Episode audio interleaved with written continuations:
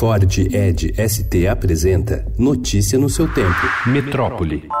Dulcem Lopes Pontes, Sanctos esse decernibus et definimus, ac Santorum catalogo ascribimus, statuetin seu in universa ecclesia inter santos pia devotione recoli devere in nomine Patris et Filio et Spiritus Sancti.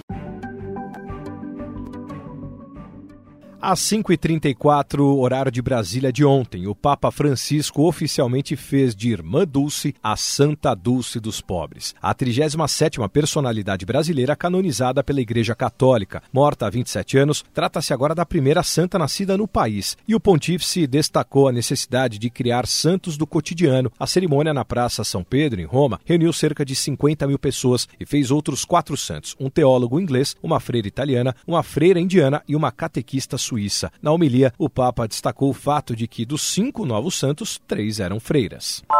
A colocação da auréola na imagem da santa, naquele que se tornou ontem o primeiro santuário de Irmã Dulce em Salvador, foi o ponto alto. Mas o local estava cheio já quando o dia nasceu. Devotos do Anjo Bom da Bahia se reuniram em vigília desde a noite de sábado. Emoção e alegria tomavam conta do ambiente a cada vez que o nome de Maria Rita Lopes Pontes era citado no telão local. Estava presente a sergipana Cláudia Santos, de 50 anos, cuja recuperação após a hemorragia no parto do segundo filho é apontada como o primeiro milagre de Santa Dulce.